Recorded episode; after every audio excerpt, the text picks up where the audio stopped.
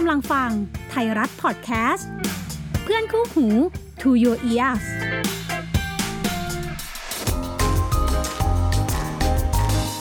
SME Scale Up brought to you by ธนาคารกรุงเทพ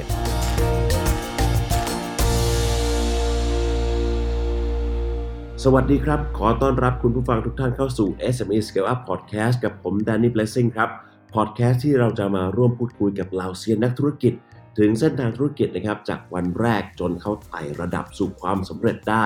และเราจะมาร่วมหาเคล็ดลับนะครับ Scale Up พร้อมกับเทคนิคดีๆ ที่ SME มือใหม่สามารถนำไปปรับใช้กันได้ครับสำหรับธุรกิจที่วันนี้เราจะมาพูดคุยกันนะครับถือว่าเป็นธุรกิจนะครับผลิตบรรจุภัณฑ์พลาสติก โดยเฉพาะเรื่องหนึ่งที่สำคัญมากๆ ก็คือ เรื่องของการเป็นมิตรกับสิ่งแวดล้อม และก็ตอบโจทย์เมกะเทรนด์ระดับโลก พร้อมกับแนวคิด Circular Economy คือการผลิตบรรจุภัณฑ์พลาสติกรีไซเคิลหมุนเวียน และนำกลับมาใช้ได้นะครับ ธุรกิจนี้นะครับถือว่าน่าสนใจมากๆ และจะทำให้คุณนะครับเปลี่ยนภาพจำของพลาสติก ที่เป็นมิตรกับสิ่งแวดล้อม และได้รู้จักกับธุรกิจนี้มากขึ้นครับ วันนี้เราจะมาพูดคุยกับคุณสมเกียรติจันทราสกาวงประธานเจ้าหน้าที่บริหารบริษัท TS Plus Pack จำกัดมหาชนครับ สวัสดีครับ คุณสมเกียรติครับ สวัสดีครับ คุณแดนนี่ครับ เบื้องต้นนะครับอยากจะให้คุณสมเกียรติช่วยอธิบายบริษัท TS Plus Pack หน่อยนะครับ ว่าเป็นบริษัทที่ทำเกี่ยวกับอะไรบ้างครับครับทีเอสพัดแพกนะครับ เปิดมาตั้งแต่ปี 42 นะครับครับปัจจุบันเนี้ยเอ่อดำเนินธุรกิจมาประมาณ 20 กว่าปี ซึ่งเริ่มแรกเลยเนี่ยเป็นธุรกิจครอบครัว ผมเกิดมาก็ทำธุรกิจเกี่ยวกับพลาสติกมาตั้งแต่สมัยคุณพ่อละครับนะครับ ก็มองว่าเอ๊ะธุรกิจตัวนี้เนี่ยครอบครัวเราก็ทำอยู่แล้ว ซึ่งมันเป็นงานฟิลของ injection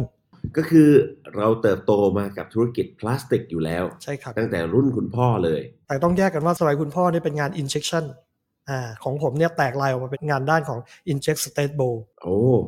มันต่างกันยังไงครับ ก็งาน injection ก็ทั่วไปน่าจะเป็นลักษณะที่ว่าฉีดก็คือพวกถังกระมังเขาเรียกงาน inject แต่ของผมเนี่ยจะเป็นงานเป่า งานเป่าเนี่ยจะเป็นเอ่อมีเทคโนโลยีเข้ามาเกี่ยวข้องก็คือระบบ inject state bowl ซึ่งวัตถุดิบหลักเราก็คือ PET ซึ่งมันจะแตกต่างกับตัว inject inject จะเป็นแค่ขึ้นรูปธรรมดา ก็คือ inject เข้าไปด้วย pressure ก็ออกมาเป็นรูป จานชาม ถ้วยโถอะไรต่างๆ นี้ แต่งานของเราเนี่ยสังเกตก็คือจะเป็นพวกปากเล็ก ปากกว้าง แต่ว่าตัวบอดี้จะใหญ่กว่าปากเพราะฉะนั้นต้องใช้ลมอัดเข้าไป ซึ่งมันเป็นเทคโนโลยีอันหนึงก็คือเรื่องของความใส ซึ่ง PET เนี่ยเขาจะเด่นในเรื่องของความใส แล้วก็เด่นในเรื่องของความหนาแน่นของตัวบรรจุภัณฑ์ที่จะสามารถเอ่อทำให้ shelf life เนี่ยมันนานขึ้น เนื่องจากมันมีความหนาแน่นมากกว่าพวก PP หรือ PE อ๋อตอนนี้กำลังนึกภาพตามนะครับว่าขวดต่างๆเนี่ยอย่างเช่นขวดพลาสติก หรือขวดน้ำที่เราดื่มอยู่ อันนี้เรียกว่าเป็นขวด PET PET ครับอืมซึ่งเราสามารถจะขยายลายออกไปได้ ซึ่งที่ผมไปดูแลในส่วนนั้นก็คือในส่วนของ blowing ก็คืองานเป่าครับเราก็เลยขอแยกออกมาทำธุรกิจเกี่ยวกับงานเป่าโดยเฉพาะ เพื่อจะแตกลายออกมา โดยที่ไม่ทับซ้อนกัน นะครับเราก็เลยแยกออกมาเป็นบริษัทตอนแรกก็ใช้ชื่อว่าบริษัทตีสมพลาสติกกรุ๊ปตั้งแต่ปี 2542 นะครับ ตั้งอยู่ครับสมุทรสาครนี่แหละครับนะครับ ซึ่งสมัยก่อนเราก็รับทำเป็นขวดขุ่นเขาเรียกขวด PE เป็นขวดสมัยก่อนที่เป็นขวดสีขาวๆ คราวนี้เนี่ยเราก็มองว่าเทรนด์ของตัวขวดน้ำดื่มเนี่ย เมื่อประมาณสักเกือบ 20 ปีที่แล้วเนี่ย ตัว PET น่าจะเข้ามาทดแทนนะครับเออเราไปรู้จักกับอาเจกท่านหนึ่งนะครับ แกก็แนะนำว่า เอ๊ะทำไมเราไม่เปลี่ยนการผลิตจากขวดน้ำเนี่ย ไปเป็นขวดบรรจุภัณฑ์อื่น ๆ ซึ่งปัจจุบันใช้เป็นขวด PVC หรือขวดแก้วอยู่ ก็คือขวดโหลนั่นเอง อันนั้นคือจุดกำเนิดที่ทำให้เราเกิดความคิดขึ้นมาว่าเอ๊ะโปรดักต์ตัวนี้ถ้ามันแตกลายออกไป แล้วอนาคตเนี่ยทั้งแก้วก็ดี PVC ก็ดี ซึ่ง PVC เนี่ยมันจะมีท็อกซิกค่อนข้างเยอะงั้นถ้าเกิดว่าในตลาดหรือในอนาคตเนี่ยเปลี่ยนจากตัว PVC มาเป็นเพชรหรืออะไรก็แล้วแต่ ผมว่าตัวนี้น่าจะมีโอกาสที่สดใส ตั้งแต่นั้นมาเราก็เลยเริ่มไปศึกษาแล้วก็ไปดูงาน ไม่ว่าจะเป็นจีนไต้หวันหรือญี่ปุ่นนะครับแต่เบื้องต้นเนี่ยเราไปดูที่จีนก่อนครับเพราะว่าตอนนั้นน่ะจีนก็เป็นเทคโนโลยีที่ค่อนข้างจะใช้ได้แล้วก็ถูก ซึ่งเบื้องต้นเราก็ลงทุนด้วยของเครื่องจีนก่อน จากนั้นก็ใช้เวลาอยู่ประมาณสัก 2 ปี เราก็เปลี่ยนผ่านเทคโนโลยีจากเครื่องจีนมาเป็นเครื่องญี่ปุ่นอืมนั่นคือก่อกำเนิดที่จากเป็นบริษัทที่อยู่ในพื้นที่ 3ไร่นะครับครับ กลายมาเป็นโรงงานที่อยู่บนพื้นที่ 10 ไร่ มาเป็น TS p a s Pack ปัจจุบันเนี้ครับในส่วนของ TS p a s Pack เนี่ยได้แยกการผลิตออกเป็นหลายหมวดหมู่นะครับส่วนครับหนึ่งก็คือเกี่ยวกับอาหารนะครับอ่าก็คือขวดโหลที่บรรจุภัณฑ์ต่างๆ ยกตัวอย่างเช่น ขวดถั่วทอดที่เป็นฝาแดงอะครับ อันนั้นก็คือเป็น packaging จากเราครับนอกจากตัวถั่วทอดแล้วก็ยังมีหลายๆตัวที่เกิดมาจากการดีไซน์ของเราครับไม่ว่าจะเป็นขวดซอสก็ดี ซึ่งปัจจุบันเนี้ยต้องบอกว่าขวดซอสน้ำจิ้มไก่ครับไม่ว่าจะเป็นเอ่อน้ำจิ้มไก่ซอสพริก หรือซอสต่างๆเนี่ยครับปีเนี้ยขวดซอสค่อนข้างจะได้รับความนิยมสูง ตลาดตัวนี้เราเติบโต 2 หลักในปีนี้ครับอย่างตัวเนี้ยครับนะครับก็คือขวดซอสที่เป็นบรรจุซอสพริกไทเกอร์ก็เป็นลูกค้าหลักของเรานะครับอ่าซึ่งเป็นลูกค้าเก่าแก่เรามากเลยดิวกับเรามาน่าจะมากกว่า 10 ปีละปัจจุบันก็เราก็เป็นซัพพลายเออร์หนึ่งหนึ่งในนั้นครับเพิ่มเครื่องจักรใหม่พร้อมกับขยายโรงงานเนี่ยเรียกว่าเป็นการขยายยักษ์ใหญ่จริงๆนะครับ เป็นก้าวกระโดดครั้งยิ่งใหญ่ พูดถึงการเตรียมตัวในการขยายธุรกิจนะครับ เราเตรียมตัวยังไงบ้างครับ ในส่วนนี้ครับอันดับแรกเลยนะครับในการขยายงานของเราเนี่ยเราขึ้นอยู่กับตัว demand ของลูกค้าที่เข้ามาครับขยายเครื่องจักรแต่ละครั้งเนี่ยเราจะมองว่าออเดอร์ที่เราได้มาเนี่ยกับการผลิตโดยเครื่องจักรของเราเนี่ยจำนวนที่เข้ามาเนี่ยเทียบเป็นประมาณสัก 7-80%ครับหลังจากนั้นพอ volume เข้ามาเสร็จปุ๊บเนี่ยเราจะวางแผนขยายเครื่องจักรต่อตามออเดอร์ที่เข้ามา เพราะว่าออเดอร์เข้ามาเราขยายงานรองรับไปนั่นหมายถึงว่ายอดขายเราก็จะเติบโตขึ้น สิ่งที่ตามมาก็คือเงินทุน เพราะว่าเกือบ 10 ปีที่เราขยายมาเนี่ยปีปีหนึ่งเราลงทุนเป็นเงินเยนนะครับมากกว่า 100 ล้านเยนต่อปี ขยายมาต่อเนื่องเลย ทุกปีนะครับเราก็ได้อาศัยทางสถาบันการเงินก็คือธนาคารกรุงเทพนั่นเองที่เข้ามาครับ support เราในเรื่องของเงินทุนในการขยายกิจการครับซึ่งเราก็ได้รับความร่วมมือด้วยดีมาโดยตลอดครับ อืม ได้ข่าวว่าได้รับการสนับสนุนนะครับ หรือการ support จากธนาคารกรุงเทพ แล้วทางธนาคารเองก็มีโอกาสเชิญไปเข้าร่วมโครงการต่างๆ ด้วยใช่ไหมครับ ครับ ก็ทางธนาคารกรุงเทพเองได้เล็งเห็นว่าบริษัทเราเนี่ยมีการเติบโตต่อเนื่องทุกปี 2 หลักมาโดยตลอดครับนะครับ เพราะฉะนั้นเนี่ยเรื่องบริหารจัดการไม่ว่าจะระบบ ISO หรือระบบ GMP ของเราก็มีระบบมาตรฐานดีก็เลยเสนอบริษัทเราเนี่ยเข้าประกวดในโครงการต่างๆ ที่ทางแบงก์กรุงเทพได้ดำเนินการมา นะครับตัวอย่างเช่น โครงการของ SME Excellence Award นะครับในปี 2021 ซึ่งทางบริษัท TS ก็ได้เข้าประกวด แล้วก็ได้รับรางวัล Go Award มาด้วย ประกวดในเรื่องของตัวเทคโนโลยี และนวัตกรรม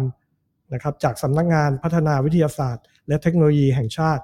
เราส่งตัวผลิตภัณฑ์ที่ผลิตโดย PCR นะครับก็คือวัสดุรีไซเคิลซึ่งตัวนี้เราก็ได้รับรางวัล Triple B มาโอ้ตัวนี้ PCR ก็คือ Post Consumer Recycle นะครับครับก็คือเป็นวัสดุที่เหลือใช้จากการใช้งานแล้ว สามารถจะนำกลับเข้ามาผลิตเป็นบรรจุภัณฑ์ได้ใหม่ทำให้ตัวเนี้ยมันหมุนเวียนหมุนวนกันไม่รู้จบสิ้นทำให้เกิดเอ่อนวัตกรรมที่ว่า circular economy ขึ้นนะครับ ซึ่งในอนาคตผมคิดว่าตัว PCR เนี่ยจะเข้ามาทดแทนตัว PT ได้ค่อนข้างเยอะทีเดียว เนื่องจากว่ามันเป็นการเซฟทรัพยากรของโลก แล้วก็สามารถจะนำมาหมุนเวียนกลับมาใช้ใหม่ได้ แบบชนิดที่ว่าไม่รู้จบครับ ถามถึงนะครับธุรกิจในช่วงโควิดนะครับครับ ประสบปัญหาอะไรและผ่านวิกฤตนี้มาได้อย่างไรบ้างครับ ต้องเรียนว่าทาง TS เนี่ยถือว่าโชคดีมากๆ เพราะว่าโควิดเนี่ยมันทำให้สถานการณ์โลกหรือว่าบริษัทห้างร้านต่างๆเนี่ยได้รับผลกระทบแล้วก็เปลี่ยนแปลงไปอย่างมากเลยนะครับครับแต่เราเองเนี่ยโชคดีที่ว่าเราเป็นผู้ผลิตเกี่ยวกับ packaging เกี่ยวกับอาหารนะครับครับเผอิญ ขวดของเราสามารถจะบรรจุแอลกอฮอล์ได้ด้วยอ๋อเพราะฉะนั้นเนี่ยมันก็เลยกลายเป็น positive กับเราขึ้นมาก็คือตัวแอลกอฮอล์เนี่ยมีความต้องการสูงมากแอลกอฮอล์ล้างมือนั่นแหละๆใช่ครับ คือทุกไซสที่เรามีซึ่งซึ่งเราผลิตเป็นขวดเอ่อ common mold อยู่แล้วเนี่ยครับสามารถครับจะเอาไปใช้บรรจุตัวแอลกอฮอล์ได้หมดเลยนะครับอ๋อทำให้ตัวเนี้ยกลายเป็นว่าเราได้รับผลกระทบในแง่ของ positive ไปครับก็คือยอดขายเราก็โตขึ้นอย่างมากเลยในปีนั้น ครับโอ้โหก็ถือว่าเป็นโชคดีของเรา ช่วงครับที่แอลกอฮอล์ล้างมือนี่คือแบบใครๆก็อยากผลิตใครๆก็อยากทำแบรนด์เป็นของตัวเองนะอ๋อดีมานตอนนั้นถล่มทลายครับ มีมีเท่าไหร่ก็ไม่พอจำหน่าย อันนี้ต้องต้องเรียนเลยครับว่า เราก็ไม่คาดคิดมาก่อนว่า ดีมานจะถล่มทลายครับขนาดนี้ครับครับโอ้โห ตอนนี้ก็เป็นธุรกิจที่ประสบความสำเร็จมากๆนะครับ แต่กว่าจะประสบความสำเร็จได้ขนาดนี้ ช่วงไหนบ้างแล้วก็อุปสรรคอะไรบ้างครับ ที่พอจะ เล่าให้เราฟังได้นะครับ เพื่อเป็นประสบการณ์ให้กับผู้ฟังนะครับ ที่ทาง TS Plus Pack เนี่ยผ่านมาบ้างครับ ที่ผ่านมาเนี่ยเราได้รับผลกระทบอย่างมากก็คือเรื่องของตัวน้ำมันที่มันสูง น้ำมันมันพุ่งไปถึงร้อยกว่าเหรียญเลยครับทำให้ตัววัตถุดิบเนี่ยเพิ่มขึ้นเนี่ยเป็นร้อยเปอร์เซ็นเลย ตรงนั้นเราก็ได้รับผลกระทบครับเนื่องจากว่าต้นทุนมันสูงขึ้นนะตรงนั้นเองเนี่ยก็โชคดีที่ว่าเรามีการวางแผนแล้วก็เราได้ใช้เทคโนโลยีใหม่ ๆ เข้ามาเพื่อหนึ่งลดตัวลอสลดเวทแล้วก็ เพิ่มกำลังการผลิตทำให้ต้นทุนเราได้รับผลกระทบไม่มากทำให้เรายังคงการขายแล้วก็คงมาจิ้นได้ ถึงได้ผ่านวิกฤตตัวนี้มาได้ครับครับโอ้คุณสมเกียรติเองก็มีการพูดถึงนะครับว่าคนที่มาเล่นในตลาดนี้ก็ค่อนข้างจะเยอะ เรื่องหนึ่งที่หลีกเลี่ยงไม่ได้ก็คือเรื่องของการตัดราคาครับอันนี้ทางบริษัทมีแนวโน้มมีนโยบายยังไงครับ คู่แข่งเราไม่ว่าจากจีนก็ดี หรือจะเป็นในประเทศที่ใช้เครื่องจักรที่เป็นลักษณะคือ two state นะครับเข้ามาแข่งกับเรามาตัดราคาเราเนื่องจากว่าการลงทุนเขาต่ำกว่าเรา เราใช้เรื่องของเทคโนโลยี ใช้เรื่องของระบบการจัดการเข้ามาทำให้เนี่ยท้ายสุดแล้วเนี่ยไม่ว่าต้นทุนก็ดีเอาพุทก็ดี เราได้เปรียบเขา เพราะฉะนั้นเราไม่จำเป็นต้องไปแข่งราคากับเขา เรายืนบนมาตรฐานของราคาที่เหมาะสมครับด้วยคุณภาพที่เป็นหนึ่งทำให้ลูกค้าเชื่อถือในสินค้าของเรา นี่คือหัวใจครับอ่าอันนี้หัวใจหลักเลยนะครับ เรื่องหนึ่งเนี่ยที่เป็นประเด็นมากๆนะครับ เรื่องของ sustainability นะครับ ซึ่งเรื่องนี้เนี่ยปฏิเสธไม่ได้ว่ามันมีผลกระทบค่อนข้างมากกับโลกปัจจุบัน แล้วก็พลาสติกเองเนี่ยก็เป็นสิ่งหนึ่งที่หลายคนมองว่าอันเนี้ยเป็นสิ่งที่ทำให้เกิดภาวะโลกร้อนหรือว่าอะไรต่างๆ ทางบริษัทนะครับ TS Plus Pack เนี่ยมีแนวทางรับมือหรือว่ามีตอบโจทย์ทางด้านนี้ยังไงบ้างครับ ครับ อันนี้แน่นอนครับ เพราะว่าอันนี้เป็นเทรนที่มาแรงมากนะครับ ปัจจุบันเนี้ทางบริษัทได้เริ่มไปแล้ว เมื่อ 3 ปีที่แล้วก็คือเราได้ติดโซลารูฟบนหลังคาโรงงานเราทั้งหมดเลย แม้กระทั่งตัวเฟสสามที่เราจะก่อสร้างใหม่ เราก็วางแผนสำหรับติดโซลารูฟเข้าไปนะครับ ตัวนี้เองเนี่ยมันสามารถที่จะมาช่วยในเรื่องลดต้นทุนเรื่องของกระแสไฟได้ แม้กระทั่งในเรื่องของตัว Net Zero นะครับที่ในเรื่องของการลดคาร์บอน ซึ่งปัจจุบันเนี่ยทางบริษัทก็ได้เริ่มไปแล้ว โดยมามุ่งเน้นในเรื่องของ PCR ซึ่งสามารถจะใช้หมุนเวียนหมุนวนกันไม่รู้จบนะครับ ซึ่งสามารถจะทำให้ตัวเนี้ยในระยะยาวเนี่ยมันจะเกิดการเขาเรียกว่า sustainability ครับเกิดขึ้นได้ในอนาคตครับนี่ฮะโอ้ก็ถือว่าสุดยอดนะครับ มีทั้งเรื่องของโซลาร์เซลล์แล้วก็เรื่องของการนำพลาสติกกลับมารีไซเคิลแล้วก็ใช้นะครับครับ อันนี้ก็ถือเป็นเทรนด์ที่ตอนนี้ทุกท่านนะครับก็ให้ความสนใจ แผนธุรกิจนะครับ จากนี้ต่อไปเนี่ยทางบริษัทมีแนวโน้มหรือมีนโยบายยังไงบ้างครับในอนาคตโดยปกติแล้วเนี่ยทาง TS เนี่ยจะทำ business plan อยู่แล้วนะครับอย่างน้อย 3 ปี ปีนี้ก็ครบปีที่ 3 พอดี ซึ่งในปีนี้หลังจากไตรมาส4เนี่ยเราคงจะประชุมแผนกัน แล้วก็ จะทำ business plan 5 ปีขึ้นมาเพื่อรองรับในอนาคตเนื่องจากว่าเฟส3เราเนี่ยประมาณ 2 ปีข้างหน้าจะแล้วเสร็จยอดขายของเราเนี่ยเราคิดว่าเราตั้งเป้าไว้เราจะเติบโตจากปัจจุบันเนี้ยอีก 100%ครับสุดท้ายนะครับอยากให้คุณสมเกียรติเล่าเคล็ดลับของการเป็นธุรกิจที่เติบโต หรือที่เราเรียกกันว่า SME Scale Up นะครับได้จนถึงทุกวันนี้ให้ฟังหน่อยครับ ครับ ก็ต้องเรียนว่าผมผมขอเกรินก่อนนะว่าตอนนั้นเนี่ย ก่อนที่เราจะพบคีย์สักเซสในการทำตรงเนี้ยแต่ก่อนเราครับก็อยู่ในธุรกิจครอบครัว ก็อยู่กันพ่อแม่พี่น้องทำเป็นธุรกิจครอบครัว ผมก็เติบโตมาทุกวันก็อยู่กับโรงงานก็รู้สึกเหนื่อย เอ๊ะทำไมเราต้องทำงานตลอดเกือบจะ 24 ชั่วโมง แล้วก็ทุกวัน ก็เลยอยากจะสบายก็อยากว่าขอแยกตัวจากครอบครัวไปทำธุรกิจกับเพื่อน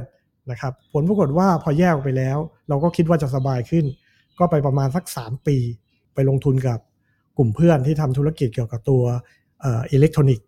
นะครับก็เติบโตจริงครับก็ยอดกำไรครับหรือยอดขายก็สูง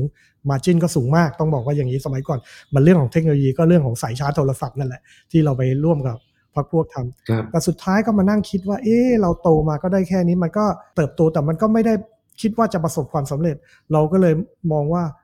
งั้นเราขอกลับมาสร้างโรงงานดีกว่าที่เรามีเบสอยู่แล้ว ก็เลยตัดสินใจ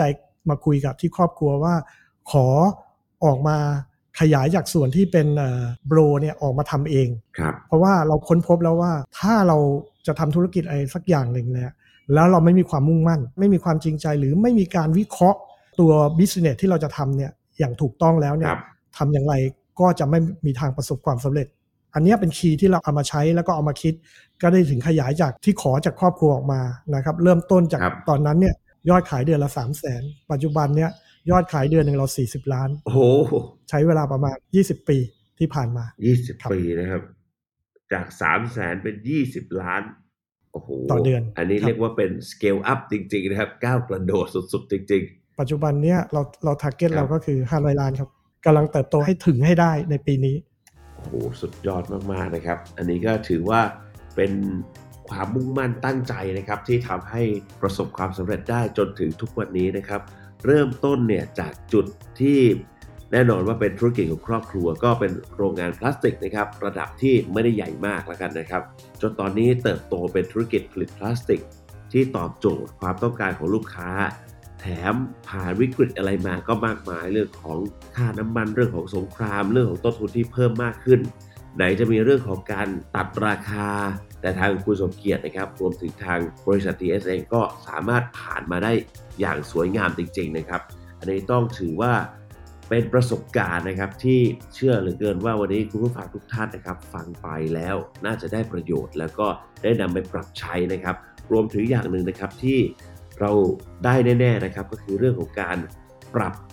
แล้วก็เรื่องของ mindset นะครับในการหาอะไรใหม่ ๆ หา know how ใหม่ ๆ แล้วก็การที่เราเป็นโรงงานผลิตเนี่ยอย่างหนึ่งที่พลาดไม่ได้ก็คือ เราต้องไม่หยุดนิ่ง และเราต้องไม่หยุดขยายธุรกิจต่อไปเรื่อยๆนะครับอันนี้ถือว่า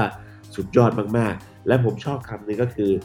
ที่คุณสมเกียรติบอกว่าถ้าเราไม่มุ่งมั่นจริงๆ ถ้าเราไม่ได้ขวนขวาย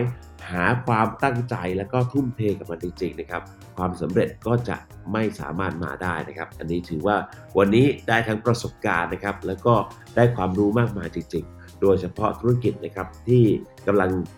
อยู่ในเทรนด์ปัจจุบันนะครับ ก็คือธุรกิจที่ ใช้พลังงานอย่างยั่งยืนนะครับ sustainability อันนี้ก็ถือว่าครบถ้วนจริงๆนะครับ วันนี้ต้องขอขอบคุณมาก ๆ นะครับ คุณสมเกียรติจันทราสกาวงศ์ประธานเจ้าหน้าที่บริหารบริษัท TS Plus จำกัดมหาชนมาก ๆ ครับ ขอบคุณมากครับ คุณสมเกียรติครับ ครับ ขอบคุณครับ ยินดีครับ แล้วกลับมาเจอกันใหม่นะครับ ใน SME Scale Up Podcast ใน EP ถัดไป จะเป็นธุรกิจไหนอย่าลืมติดตามกันด้วยนะครับสำหรับวันนี้ลาไปก่อน สวัสดีครับ คุณกำลังฟังไทยรัฐพอดแคสต์ เพื่อนคู่หู To Your Ears